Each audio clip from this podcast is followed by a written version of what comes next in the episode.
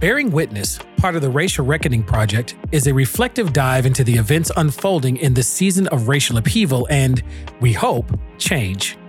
Each week, we will compare notes from the week's events, connect the dots to past and present experiences and racial patterns in America, and connect with community members from many different perspectives who are themselves trying to make sense of this moment. I'm Anthony Galloway, Executive Director of the Arts Us Center for the African Diaspora and Senior Partner at the Dendros Group. And I'm Georgia Fort, an independent journalist and founder of Black Press.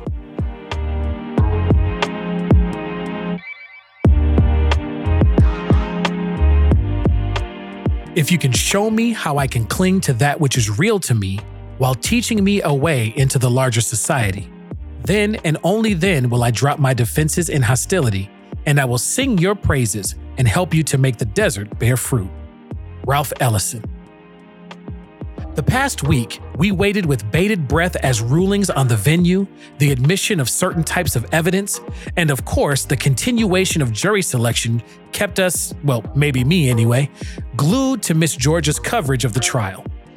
And we had to do this all while seeing yet more violence against communities of color and the shootings in Atlanta, leaving several of our Asian sisters dead.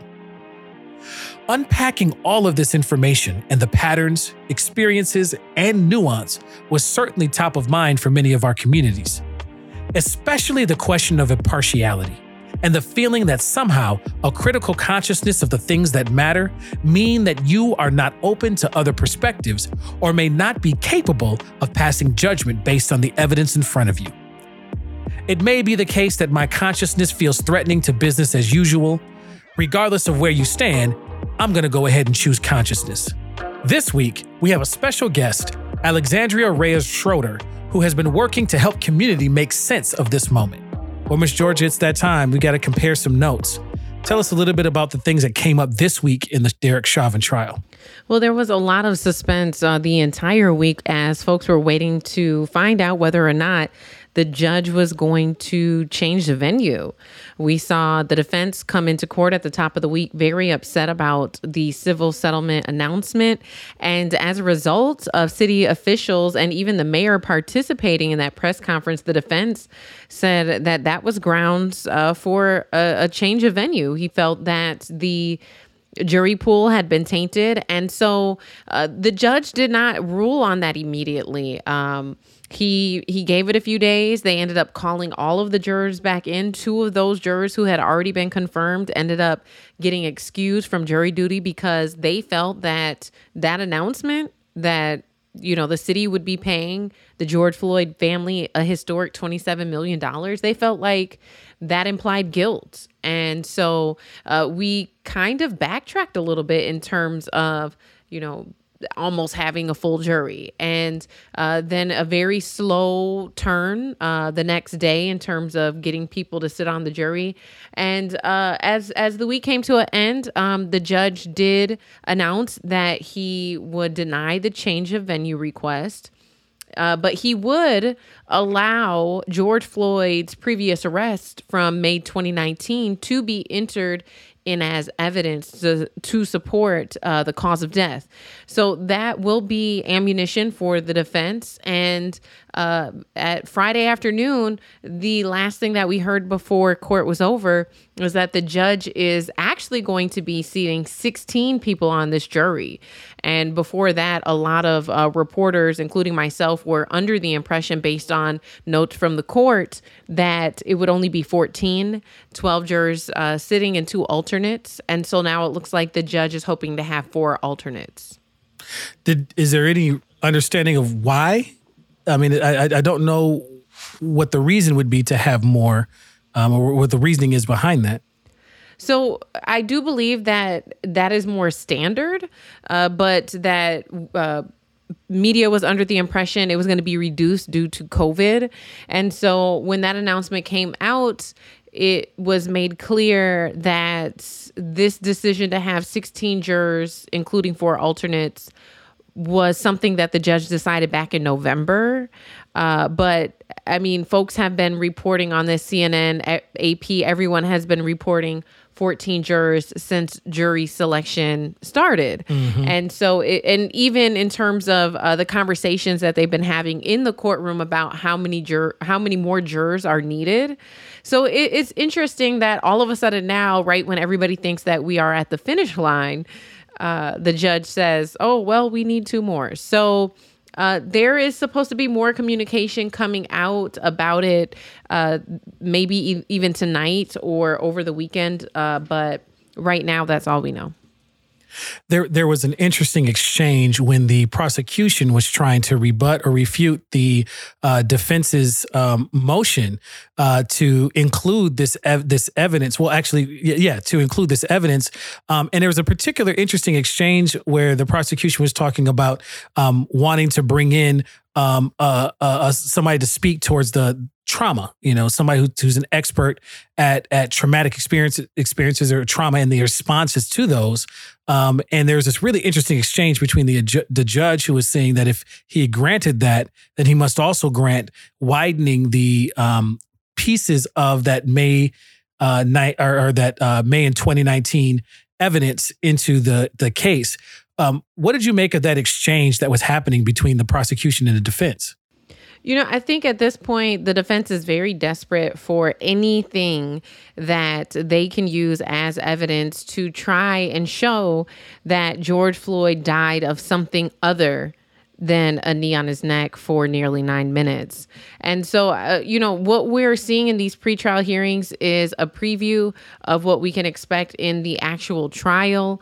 And uh, obviously, you know, the state, they have to, you know, de- defend um, or you know try to prevent the defense from being able to allow any of this evidence in. And so uh, the state is pushing and pushing and pushing, um, and also trying to contextualize. I think you know to talk about the trauma piece. The state wants to contextualize George Floyd's response to police interaction as a black man. And so we we've heard them talk about PTSD and um, hypertension and these things as pre-existing conditions. And so for the state, it, it can help contextualize that that police interaction that George Floyd had a year prior. Um, and so the state is trying to do anything that they can to you know not have that incident look as bad as the defense is going to try to make it look. You know we we we've already heard in these pretrial hearings the defense is going to say that this previous police encounter shows that George Floyd died from ingesting drugs. Because when you look back the year before he had ingested drugs, he was informed by EMT that it was, you know, it could be fatal. He could have a stroke, he could have a heart attack. And so that's what they're going to say. They're going to say that he acted the same way every time he encountered police, including even saying the same things. And they're going to say that it was a charade and it was an act. And so the state wants to bring in a trauma expert uh, from my standpoint and what I gathered from that exchange to contextualize when black men have encounters with police it is it's triggering i mean you can only see an unarmed black man die in police custody so many times before you start having trigger responses when you're encountered you know when you're having encounters with the police you know, it's funny. Um, I am I'm part of the ministerial staff of St. James AME Church, and so I'm I'm becoming in in in seeking ordination in the church. And we were at a youth um, breakout session in one of our conferences, and one of the facilitators showed an encounter with an officer and two young men. And the goal was to get to the point that you just made, uh, Miss Georgia, that the triggering effect, and and it was essentially a way for this group of young folks to have the talk. And when I say the talk, I don't mean um, the birds and the bees. I'm talking about the talk that Black parents often have to have with their youth and their young folks about what this how these encounters work.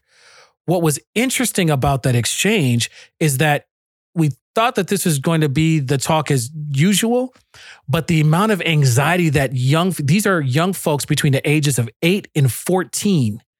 And when the video began to be played and it was clear that we were about to watch a stop by an officer that was recorded where two, two, two, two young black men who without any real cause or real evidence we're experiencing this investigation by police officers, we ended up having to stop the video because we could see on and this is during COVID, so we could see on the screen that these young folks were having trauma informed reactions. Mm-hmm. Just watching the video, and so your point um, is very poignant in this moment right now, and that's that's it's front front of mind, especially as we had just previously a conversation about um, the treatment of what it means to be racially conscious and how that can disqualify you. Right. In this case, it seems like it, that's the case. Ultimately, however, um, when I think about the jury selection, I'm also seeing, and this, and our guest is going to can you know spoke to this in one of their Facebook posts, um, that this jury is actually looking more diverse than I actually expected at the onset. So, can you tell me a little bit about who has been seated so far? So, after the two jurors, uh, you know, were excused, they did move forward, and it seemed like they started picking more diverse uh, candidates for this jury. I will say, however, uh, one of the folks who was uh, let go was Hispanic. And so I don't think we have that representation on the jury anymore. But uh, so far, I believe there's uh, six or seven white individuals. Uh, two black individuals and two individuals um, who are African, as well as two multiracial individuals. So we're going to bring in our special guest. Uh, Alex Reyes Schroeder is um, a classmate of mine, and she was top of mind this week as I watched how she was helping to make sense of this um, from her background um, as a as a lawyer and an adjunct law professor. But then I also um, experienced um, Alex's work in community as part of the group that was been organizing the Central Honors Philando event. Um, Alex uh, Reyes Schroeder is a former classmate of Philando Castile's and a graduate of Central High School, along with myself. Um, and so I thought it'd be a good time to check in with uh, with her from her vantage point and some of the ways in that people are are looking to her postings to help kind of make sense of this moment. So, Alex, please introduce yourself and welcome to the show. Thank you so much, Anthony. I appreciate it. It's good to be here. Um, so yeah, as you mentioned, you know, Central in the house, um, graduate of St. Paul Central, very proud graduate of St. Paul Central. Um, I moved away for a while, lived in the South for about 15 years, went to school in North Carolina, practiced law in Atlanta. Um, and then I got the itch to to move back home to the tundra. So um, I am practicing here in the Twin Cities now, and um, as you mentioned, I also am an adjunct law professor as well. I teach a, a course on on civil litigation. So um, my background is is really more on the civil side. Um, I uh, currently work for a company, so I do banking law, and um, I am uh, one of those folks who really does not know a whole lot about criminal law. Um, you know, I I feel an obligation to sort of educate myself um, because of my background as a as a lawyer and a law professor. I do believe that I have the tools tools to sort of educate myself. And so I feel like I have an obligation to do that now to sort of figure out what's going on and to be able to try to explain it um, to our community because, you know, there, there are just so many eyes on, on Minnesota right now as this trial is proceeding. Mm, Alex, I'm I'm curious to hear from you having the experience of living in the South and knowing that Minnesota in the last few years has been coined as like Jim Crow of the North. Could you speak to maybe some of the differences that you noticed uh, having that that experience living in the South and and living here in Minnesota, where we are facing a lot of disparities? We face a lot of disparities. Look, Minnesota is not unique. Um, we like to think that we're different, but we have a lot of the same problems that everywhere else in the country does. I will say that a few things that I noticed, um, you know, Georgia has a much more critical mass of black folks, right? Certainly in the professional community, um, I, even just, you know, day to day, seeing people in the grocery store and things like that. Um, but I will say that I felt more of a divide between black folks and white folks in Georgia. Um, to me, when I moved back to Minnesota, I, I realized that in my day to day life, I felt I won't say more trusting. I will say less distrusting of, of, of white people I didn't know. Um, there seemed to be more of a desire to at least try. Um, among the, the dominant culture here. And I will also say one thing that I think we have that advantages our, our Twin Cities community is the diversity within the diversity. There is a beautiful allyship um, among all BIPOC you know, communities here. So among Native Americans, Latinos, Asians, and Black folks.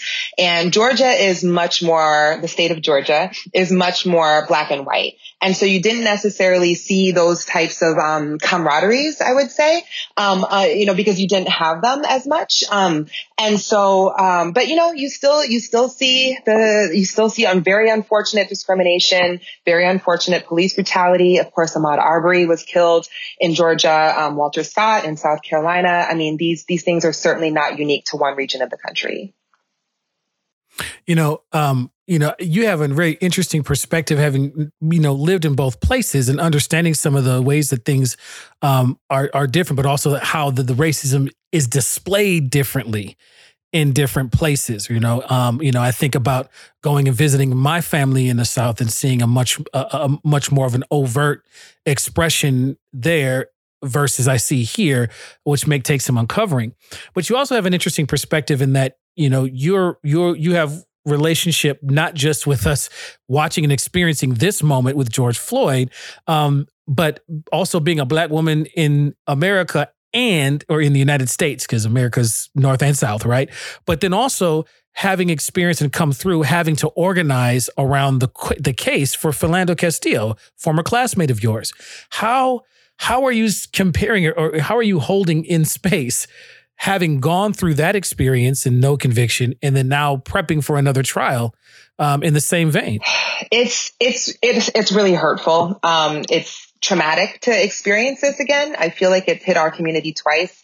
I mean, knowing Philando from high school, um, I was living in Georgia at the time, and I really felt this urge to come back. Like I wanted to be out there protesting. I wanted to be out there um, you know, supporting our community. And um, we started a, a scholarship uh, through through St. Paul Central, the Philando Castile Memorial Scholarship. We work in conjunction with Philando's mom, Miss Valerie, um, and and select a, a, black male graduating senior from Central each year to award a scholarship to. So I did become a part of that, you know, as as, uh, as I moved back. Um, but there are things that you know, I, I want to have that constructive, that feeling of being able to come together in light of of something tragic that happened here but I didn't want to have to do that again so fast. I mean, really ever, but just a couple years later now we're dealing with the death of George Floyd here. I, I've been doing a lot of comparisons between the um, Yanez trial. So Jeronimo Yanez is the officer who who shot Philando, and this current trial, the Chauvin trial, um, for for the killing of of George Floyd. And I really do think that there are some significant differences that make me feel hopeful. Um, Anthony, you probably know this about me from high school and my friends certainly know I, I, stri- I really strive to be hopeful. So you, you may hear that and may see me as overly optimistic. Um, I, I try to be real. I definitely acknowledge, you know, the, the struggles that we have in our community and, and the struggles that there will be in this trial. But let me tell you a couple things that make me um, think that this trial may be different and may lead to a different outcome. So first of all, the jury demographics. You hit on that already. Um, I mean, as of right now, we're looking at a little less than 50% people of color. And that is, that's a lot more than what we've got in Hennepin County. So Hennepin County is about 74% white. Um, so of course we don't know, um, Georgia, you gave the, the stats on the, the current makeup of the jury. So five white women, three black men, two white men, two mixed women and one black woman. We do not know the um, the racial, you know, how the mixed and multiracial people identify, like what if they're black and white, if they're Hispanic and Asian. We, we don't know that. Um, but still, they're they're people of color. They identify as biracial. So counting that, um, we I I'm I'm a person of you know color who is bi- multiracial, but I, identify primarily as black. Um, but but nonetheless, those people did you know write on their questionnaires, and so that's what we that's what we go off of. Um, so the jury demographics in the Yanez trial, there were 10 white people and two black people. That's really different. That was over in Ramsey County. The Ramsey County demographics are really not that much different from here in Hennepin County, but um, that's that's where the jury ended up. I will also say the two black folks were by far the youngest people on the jury. There was a young um, Ethiopian woman who was 18 years old. I mean, literally, probably after her, for her birthday, she probably got this jury summons, right? I mean, um, she had been in this country, I think about eight years. So when you just think of the dynamics of somebody that young, um, potentially, you know, vulnerable, impressionable, I don't know, but we can only imagine what happened in the, in the, in the jury room. Um, but, but that, I do think that that plays a role the young black man was African American. He was also very young, recent high school graduate. Um, and he was a manager at a fast food restaurant. So when you compare, you know, those two folks with the white folks who were like 40s, 50s, and 60s, I mean, those types of dynamics really do have a role to play as far as what the deliberations might look like and what the verdict might be. And of course, as we know in that case, Yanez was acquitted. The second thing that makes me um, think that this case, the Chauvin trial, is different is that the underlying facts um, particularly, you know, the split second decision of a gunshot, right? Having shooting somebody versus nine minutes of sitting there with your knee on somebody's neck. I mean, those are really significant underlying facts that that make a case different.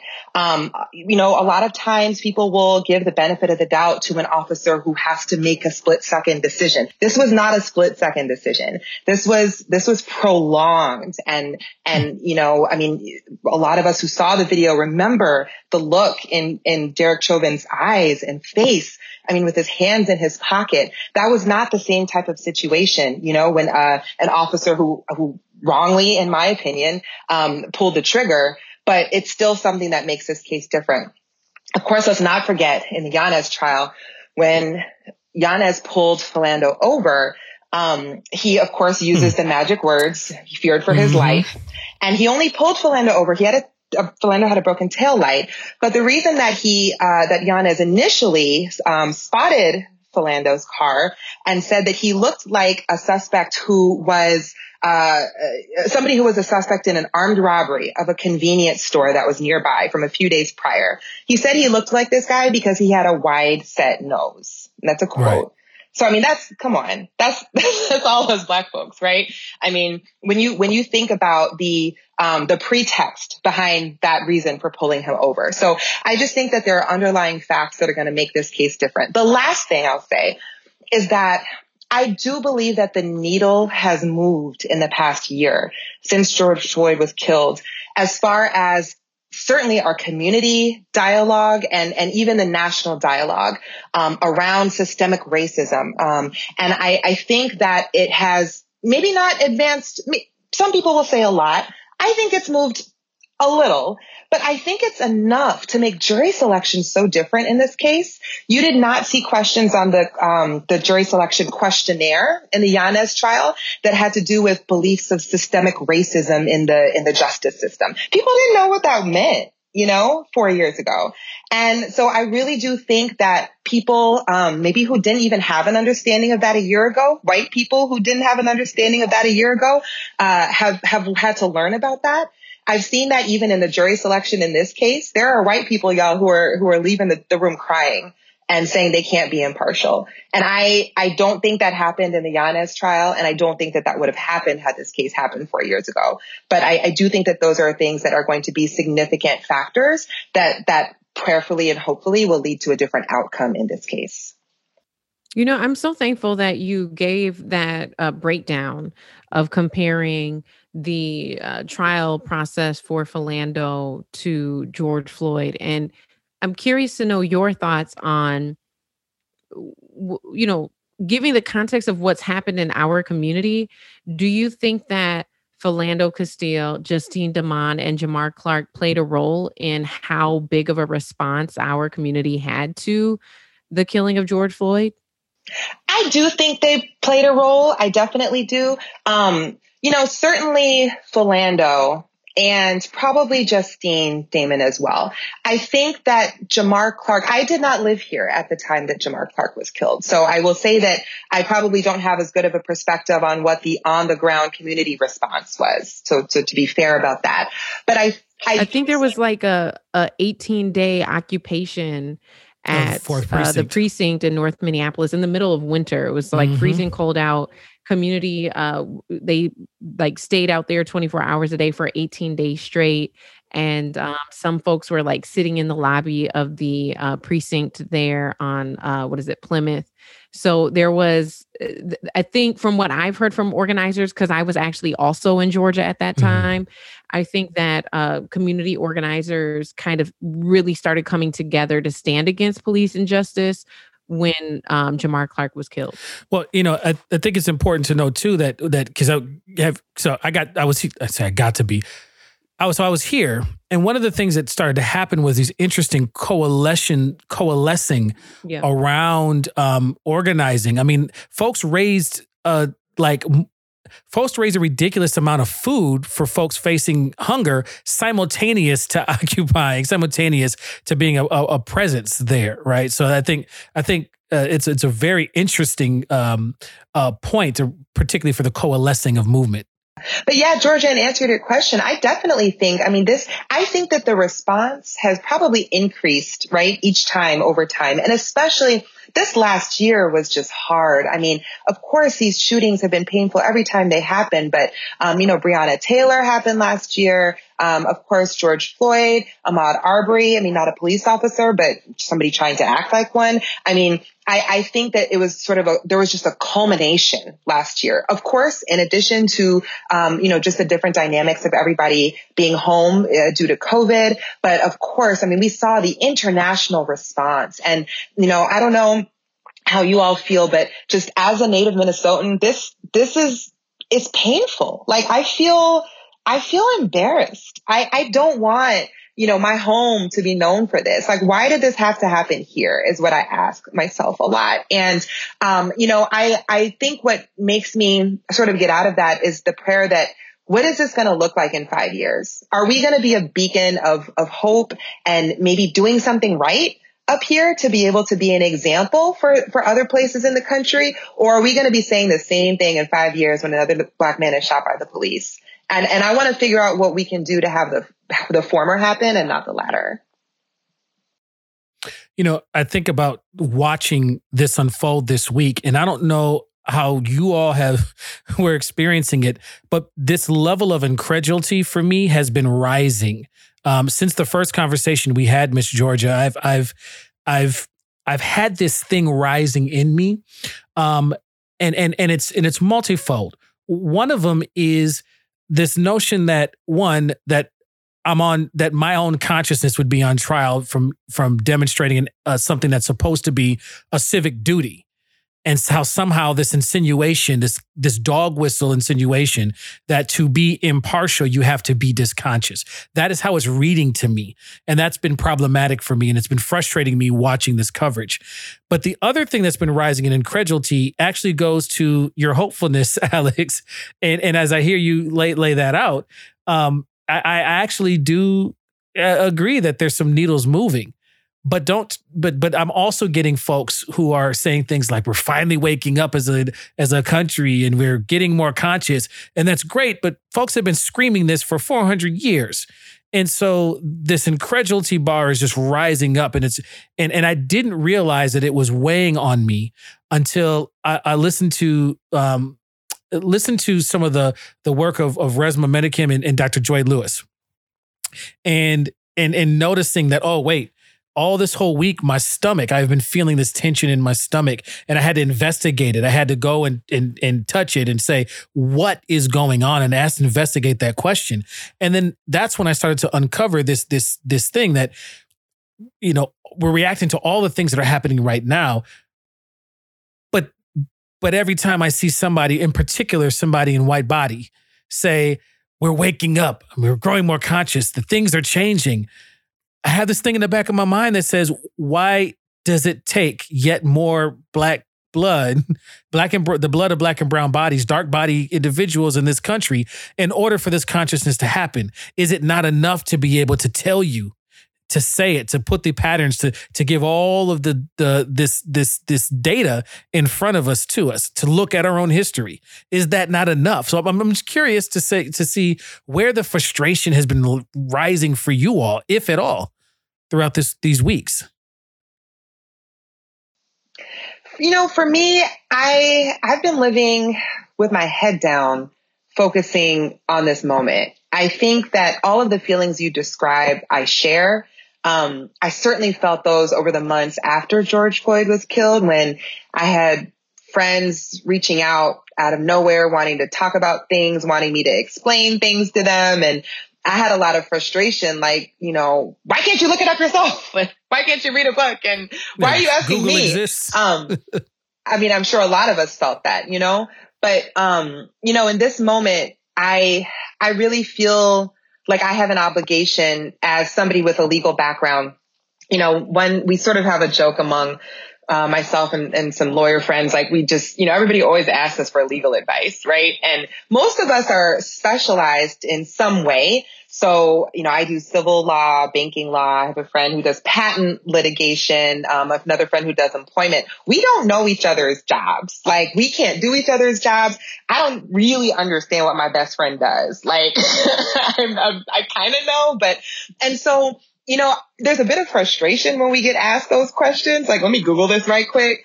But at the same time, I honestly feel humbled and I feel like I have an obligation to try. Like usually that might be giving, you know, getting you a referral for somebody who can help, um, or something like that, or at least trying to do a quick Google search or a Westlaw search to say, okay, let me point you in the right direction.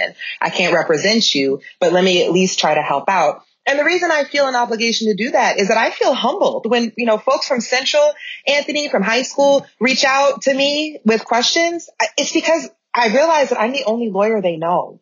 And that's, that's humbling and that makes me feel like I do have some type of obligation to help. And so in this moment for me, I'm trying to put my head down and I'm trying to um, educate myself on the process of what's going on. Like I said, I don't, I don't, um, I'm not out, out, there litigating now, but um, I certainly have the foundation to be able to sort of know, know generally how jury selection works, how certainly motions to continue and motions for change of venue. I did those all the time, um, and of course when you get into the motions in limine, the questions about evidence, like I'm very familiar with those. But there are certain parts of criminal trials that are extremely, extremely different, right? And so for me to be able to at least educate myself on, on those things, to be able to help my friends understand, I prefer to stick to Facebook because you know, I like being able to share with people who agree with me or who want to ask smart questions or even not so smart questions. I'm not trying to get on Twitter and have trolls come bother me. I want to share with my community. And, um, as we, as we go through this, you know, I want people to be able to understand. Like I said, this is, um, not only do I have an obligation as a lawyer, but I feel like I have an obligation as a Minnesotan, um, for having lived away for 15 years. I have a lot of people in Georgia and North Carolina hitting me up and asking for, you know, what's going on. And so I'm really just trying to, to learn, to follow. Um, Georgia, your reporting has been really spot on and incredible. So thank you for what you're doing for the community as well. Um, and you know, we just uh, continue to follow as we as we pray for for a conviction. Honestly. No, thank you so much. And you know, Anthony, to your question, I think I find myself frustrated a little bit every day and uh, for a variety of different reasons. Uh, being the person who a lot of folks in community are counting on to disseminate information, uh, I'm like following this oftentimes minute by minute. And uh, sometimes there's something happening and not a lot of people on my stream. So I know people didn't see it. And so I try to cut clips and highlight things that are happening that are problematic. And so you know it's it's always frustrating to say like okay i i have an obligation to share this information um, because oftentimes what happens is the community responds and and the community uses its voice to try to uh, hold officials accountable. Like for example when we saw uh, a woman from mexico dismissed off the jury and the judge his explanation was oh it's not a language barrier it's rather that she just wasn't that sophisticated. There was a direct community response to the me releasing that clip. Even from you know speeches in in protests that happened demanding a fair jury selection. And so it's frustrating to see these injustices play out in real time and then try to figure out a way to break that down for a community to interpret and respond to thoughtfully, you know. So I find myself a little frustrated. And then also, I think from a media standpoint, uh, in being independent, it is a lot to undertake in providing live coverage every single day. And so I'm having my own personal frustrations with technology hmm. um, and, you know, just wanting to be a dependable source, but having capacity and having uh, technical issues sometimes that are out of, you know, our control. So it, you know, it has been very eye opening. The last thing I'll say, recently we saw a lot of families who have lost a loved one by the hands of police go down to the Hennepin County Government Center in solidarity with one another and with other community who's supporting them. And they wrote names of their loved ones or other folks across the country who have been killed by police. So they wrote it on little locks and they put those locks on the fence in front of the government center. Mm. And it was a beautiful peaceful display uh, by community for community to memorialize people who had been killed by police. And in the middle of the night, the National Guard went and cut the locks. Wow. Wow.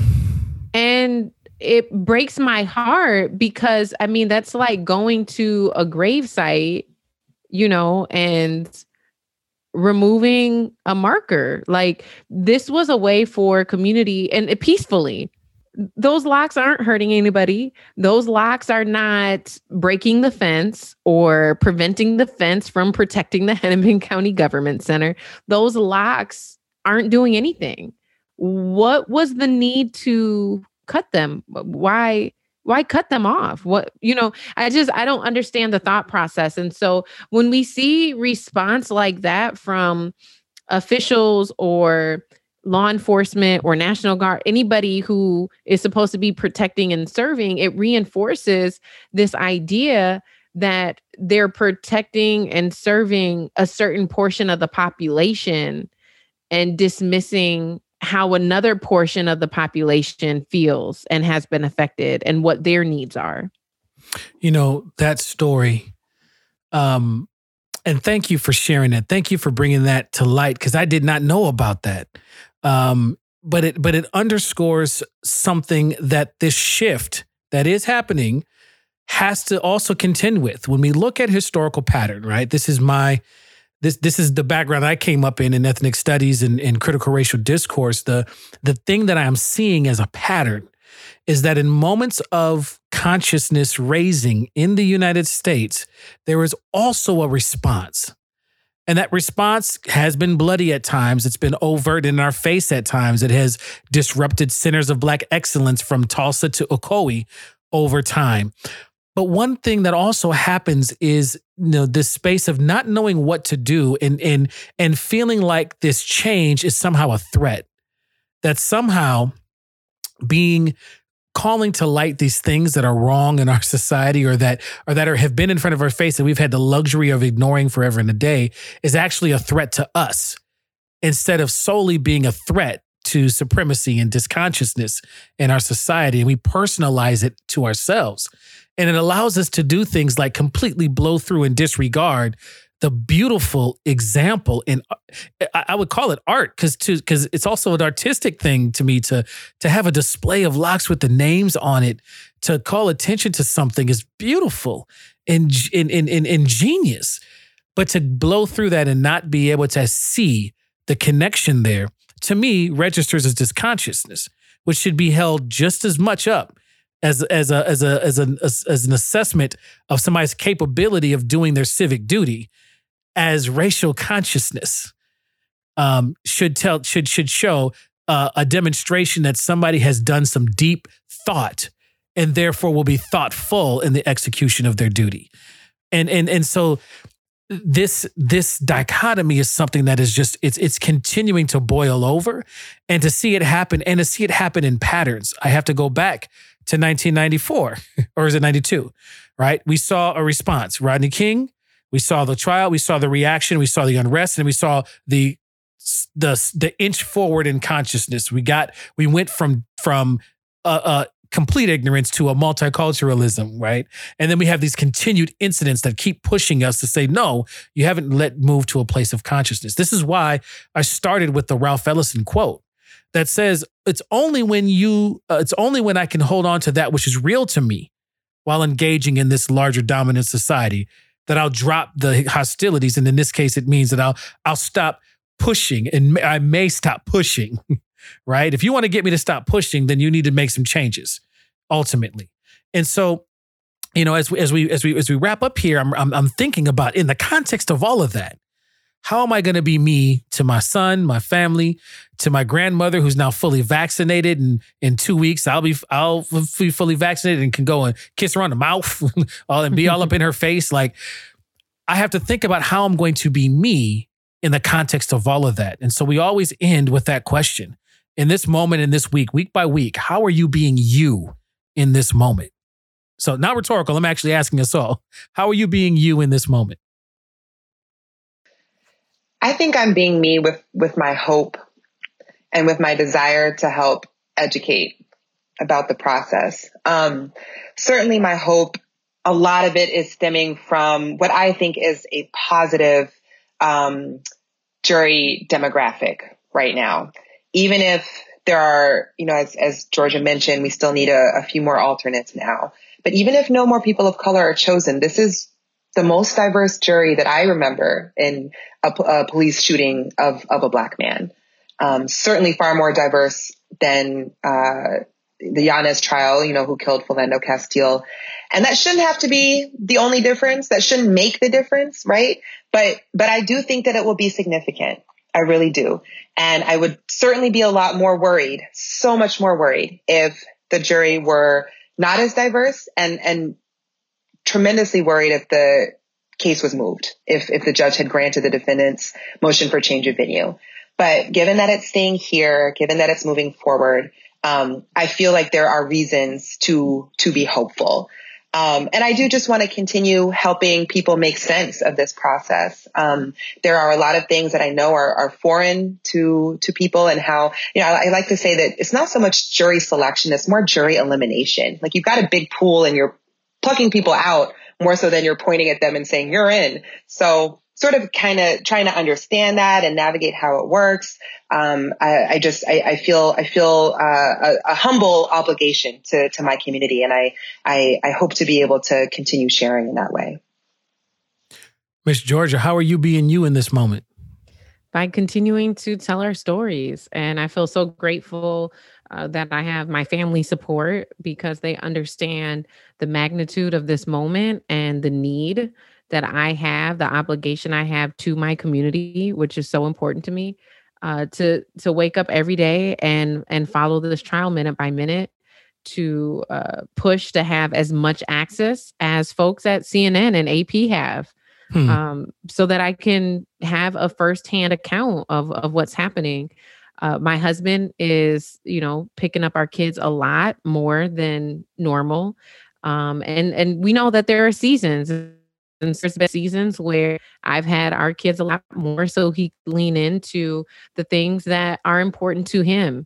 And so I, you know, I think week by week for me, the thing that is is standing out in this season of this trial is just being able to be the storyteller that I am and um, feeling very encouraged and inspired that uh, the community is supporting me in in being in this position. And uh it, that i mean that truly means the world to me. I thank you both for sharing that. For me being me in this moment means clinging on to radical consciousness.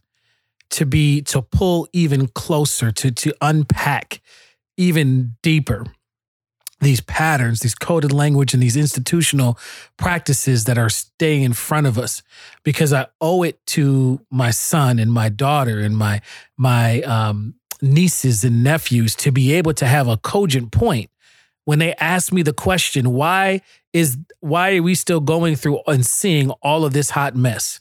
And I need to be ready to held account to, to my own generation and our inability to get this right.